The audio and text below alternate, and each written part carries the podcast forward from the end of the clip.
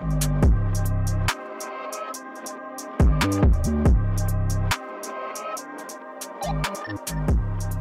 is The Antidote by Amani. This is The Antidote, the culture and politics podcast for millennials and Gen Z to search for the cure to today's viral social issues. Today, December 7th, is an important day for two reasons. First, today is officially the deadline for voter registration in Georgia for the runoffs, aka the elections that might likely determine how the next four years are going to go for the entire Biden administration.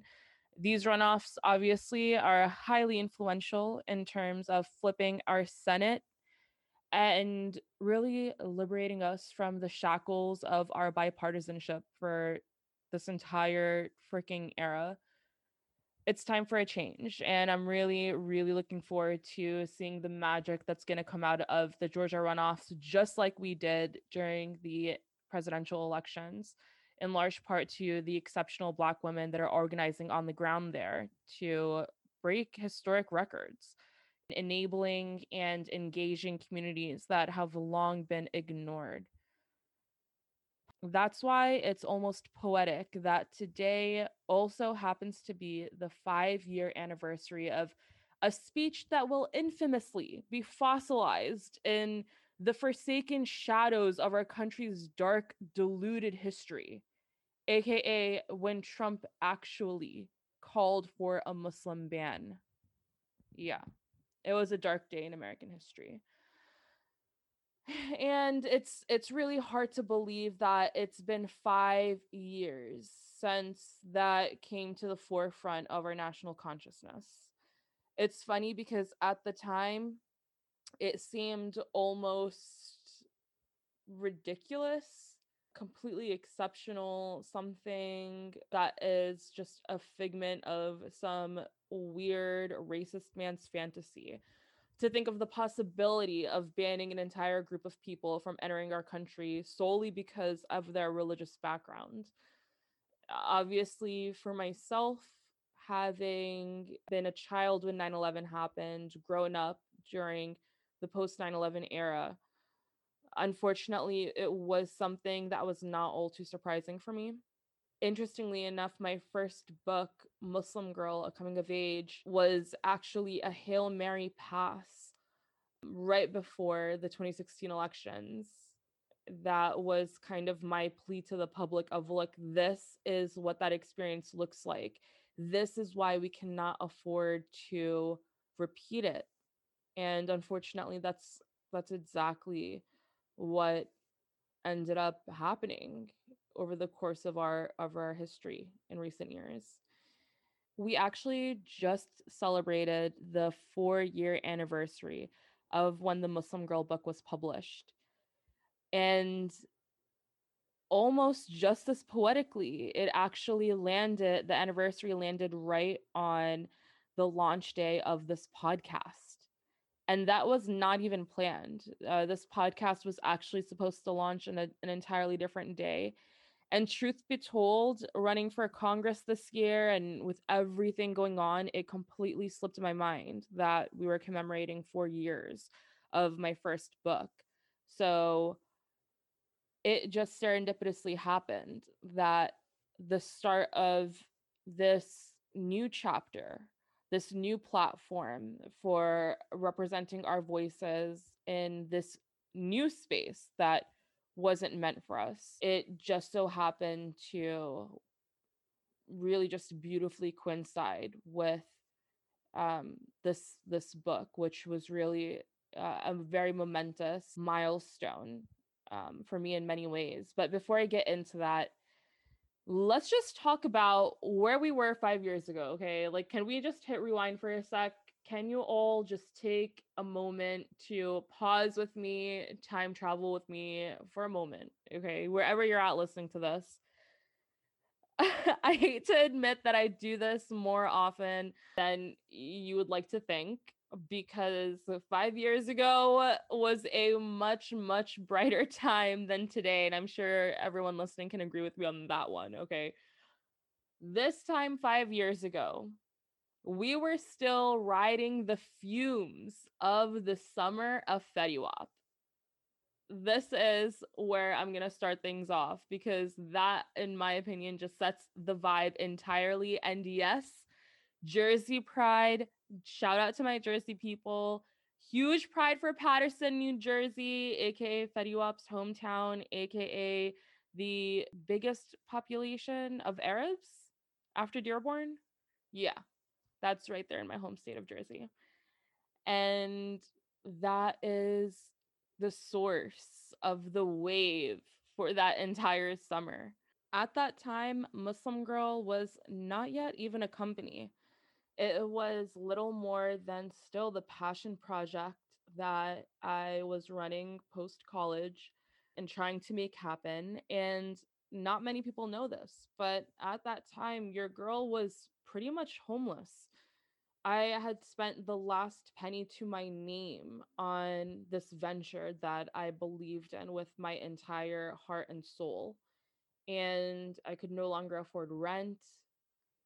Didn't really have a place to stay besides the couches that I was surfing on from a friend of a friend's place to the next. And it was only a few short weeks after that, after that bombshell of Trump's declaration in the midst of the chaos that was my life and the turmoil of the political climate that was unfolding around me that we secured our first investor for that unlikely venture. And a few short weeks after that is when Muslim Girl became the first Muslim company to ever land on the Forbes 30 under 30 list. And I get to say that right now with the most immense pride you can imagine because just last week, my own younger brother, Amir Al-Khatahtbeh, landed on the Forbes 30 under 30 list too, making it a family tradition. My little brother got on the media list for his Instagram page at Muslim, which you all should definitely follow. But I'm I'm so super super proud of him. We all hey, we all know where he gets it from, okay? And it just excites me greatly that there is now more of a reason for people to need to know how to spell our last name. but you know, it it is something that is wild to think about. You know, that five years later, it's crazy that now we have the second Al on the Forbes 30 under 30 list. Likewise, for continuing to expand the space for voices like ours to be included in the conversation. And five years ago, obviously, this was something that was imperative to us and that formed the basis of the need for us to strengthen and, and empower um, not just a media platform, but also an institution like Muslim Girl for our community to have to be able to inject our voices into the mainstream conversations that were directly impacting us. Because at that time, in the midst of all the noise of the Trump ban, hey, I'm not going to lie to you. At first, it almost was going to look like what resembled my experience growing up, which was always seeing the talking heads speaking for us on our behalf that never looked like us, that never represented us, that never came from our eh, communities or could speak to our lived experiences. Always the ones doing the talking, always the ones centered in those conversations. And at Muslim Girl, we demanded that not only we be included in those conversations, but that we be passed the mic to lead them and to lead the discourse on how a lot of the policies that were shaping around us and the world around us, how they were coming down and impacting our everyday lives on a day to day basis. In establishing an alternative media platform on our own terms, that was our way of directing the conversation the way that we wanted, centering the issues and the topics that were necessary for us to have uh, to create space for at that time and always moving forward you know I started Muslim Girl as a blog out of my bedroom when I was in high school. But I think that it was studying political science in college that really equipped me with the understanding, the insight of how media can make a political impact. You know, the thing is, we always refer to the media as the fourth branch of the government, right? we have the executive, we have the legislative, we have the ju- judicial, and then we have media, which we like to think it's not really officially, you know, a, a branch of the government, but we refer to it as such because of its profound presence in the balance, in being a check on the government, in many ways, being the people's check on the system uh, you know when it works right. And that's why it's necessary for us to make sure that it works right because the the the health of our media i think is directly connected to the health of our democracy. That year 2015 i was working at my first 9 to 5 job out of college in washington d.c i was working at a civil rights organization called the american arab anti-discrimination committee it's the largest civil rights group in the country for the rights of Arab Americans. And I was their communications director. I think that working in the belly of the beast at that time, you know, obviously going straight from college to Washington, especially with a poli sci degree, the intent was obviously to dive straight first into how to change the system. Truthfully, I lasted in DC a year before I became so disillusioned by what I saw, what I witnessed, mostly the fragmentation of our communities and this lack of harmony in approach that I felt like really splintered our efficacy when it came to really making that change happen at an institutional level. And I think that's where I made the conscious decision to focus on that fourth branch of the government. Like, okay, this is what it looks like out here in DC. And maybe I will be more impactful rather than being another body on the ground trying to change the system from the inside if I were to cultivate a platform where thousands or millions of voices like mine could all come together and truly be a force. And of course, the objective has always been at its core to empower voices, the marginalized voices, the silenced voices that we don't always get to hear from. But in the long run, I do think that the bigger picture hope was that if we were able to put our voices out there enough, be loud enough, be strong enough, then maybe our presence could shift public opinion in a way that in the long run would influence the policies that were impacting us, that were raining down on us. For me, that feeling of urgency, of necessity, was absolutely due to my own experiences uh, growing up as an American girl that was born and raised in Jersey and just so happened to be Muslim and Middle Eastern. This was the experience that I chronicled in Muslim Girl, A Coming of Age, my first book. And this book was published in October 2016. Again, it was truly my Hail Mary pass. It was surely a miracle, nothing less than a miracle that it was even written and published in time to be out there before the elections happened. But it was my desperate attempt at really translating what that experience ha- was like for me as a child to really warn the public about how we cannot afford to recreate that for the next generation that was all that was always my fear was thinking about another generation of muslim girls like me growing up having to go through what what what I went through or even worse. Obviously, I I hoped that the existence of institutions that we built growing up like Muslim Girl that their presence would make things a little bit easier because we've been through widespread waves like this before. We know what it's like.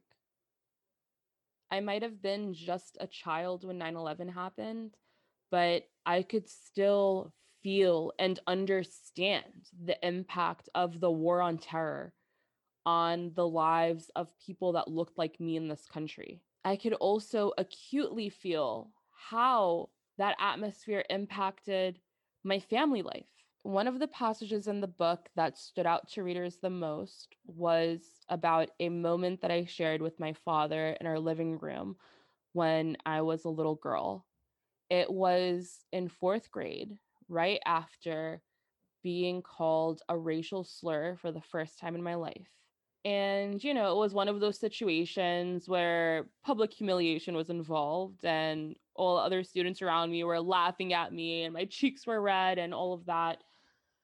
For those that are curious and may not have read the book, not judging you or anything, um, that's a lie. No, I'm just kidding.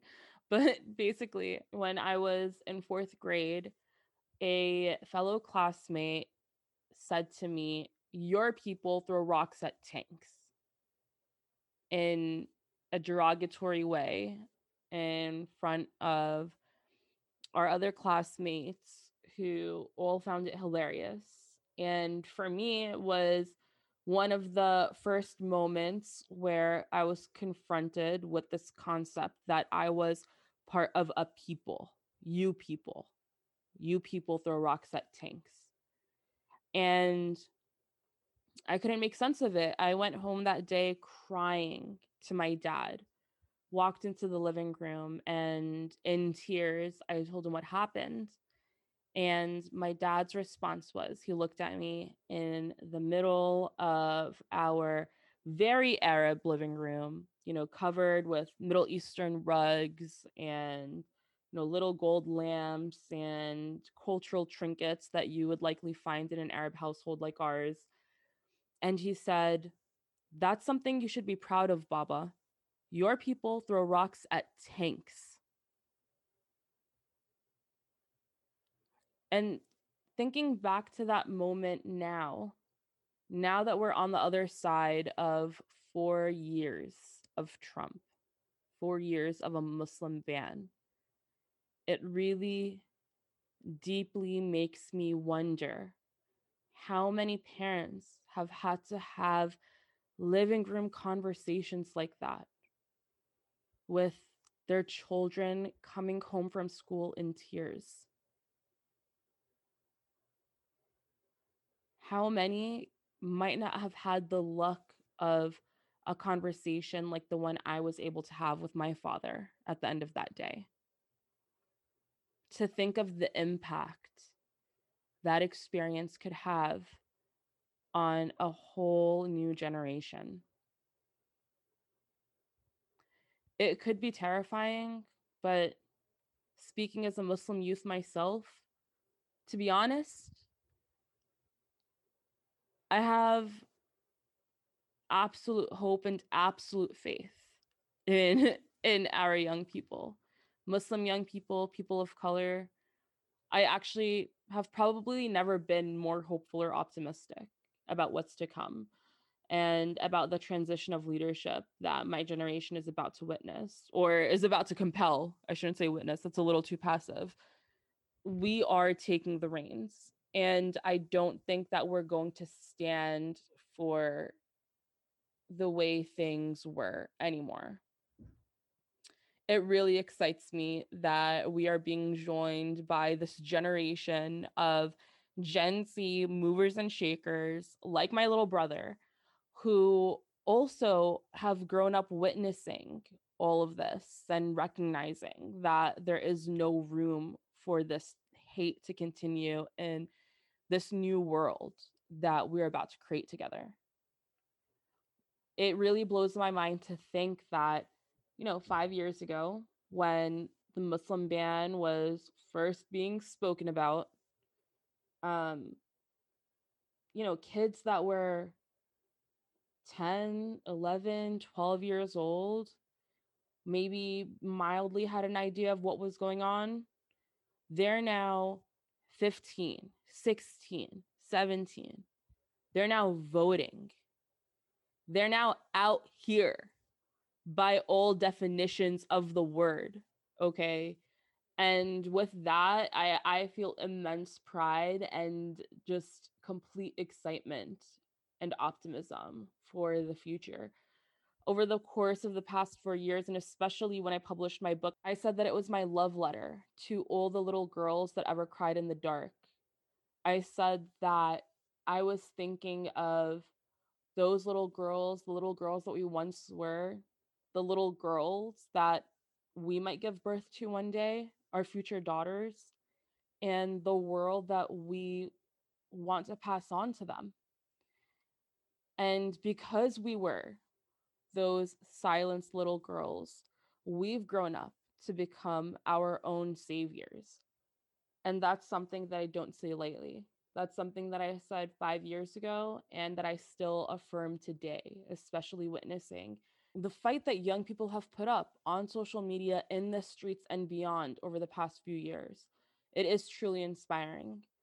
And it makes me think of what's to come. Now, in my detailing all of these experiences, one thing is astoundingly clear, and that is that the bottom line is Trump did not create Islamophobia in America. Okay. He just proved to all of us something that we've already known, a lesson that history has taught us over and over again already. And that is that Islamophobia can win elections. But he was just exploiting a situation that was already uh, you know long long being fermented in many ways. And we and obviously we should be just as optimistic about what the next 4 years will bring just as hopeful and just as ready to put in the work but it's important to not look at things with rose tinted glasses because the fact of the matter is that when Biden was vice president, I still felt like I had to wrap my headscarf in a different way when I left the house anytime the anniversary of 9 11 rolled around. And still, under Obama's administration, under Biden's leadership, our communities were negatively impacted in ways that we likely will see continue under his new administration.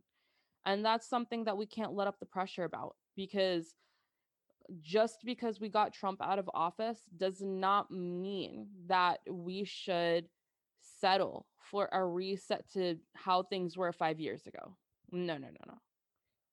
Biden got into that office because of us. He owes us. So let's put him to work. 9 11 happened over 20 years ago now. Islamophobia has been here for even longer, but of course, it accumulated into a systemic wave when the war on terror started after 9 11. And let's remember, Biden has been in office, he's been a politician for a very long time. So this man has a track record, okay? And when I think back to some of the most devastating policies during the war on terror, one thing that definitely comes to mind is absolutely the Patriot Act. The Patriot Act devastated the Muslim community across the country. It basically nullified any of our due process rights solely for our religious background anytime national security was invoked, anytime, you know, just the, the word terrorism was thrown into the equation that policy is what made it possible for the government to unleash extensive surveillance networks against Muslims across America. I think the surveillance is really what marks that entire era for Muslim Americans because, you know, our mosques were being infiltrated, our communities were being infiltrated, people were disappearing. And it was it was really terrifying to feel like you had no safety, you had no protection from the government just because of the fact that you were Muslim. You're part of this religious group that was being scapegoated. And guess what? It's that policy and the systems that Bush put in place as a result of it.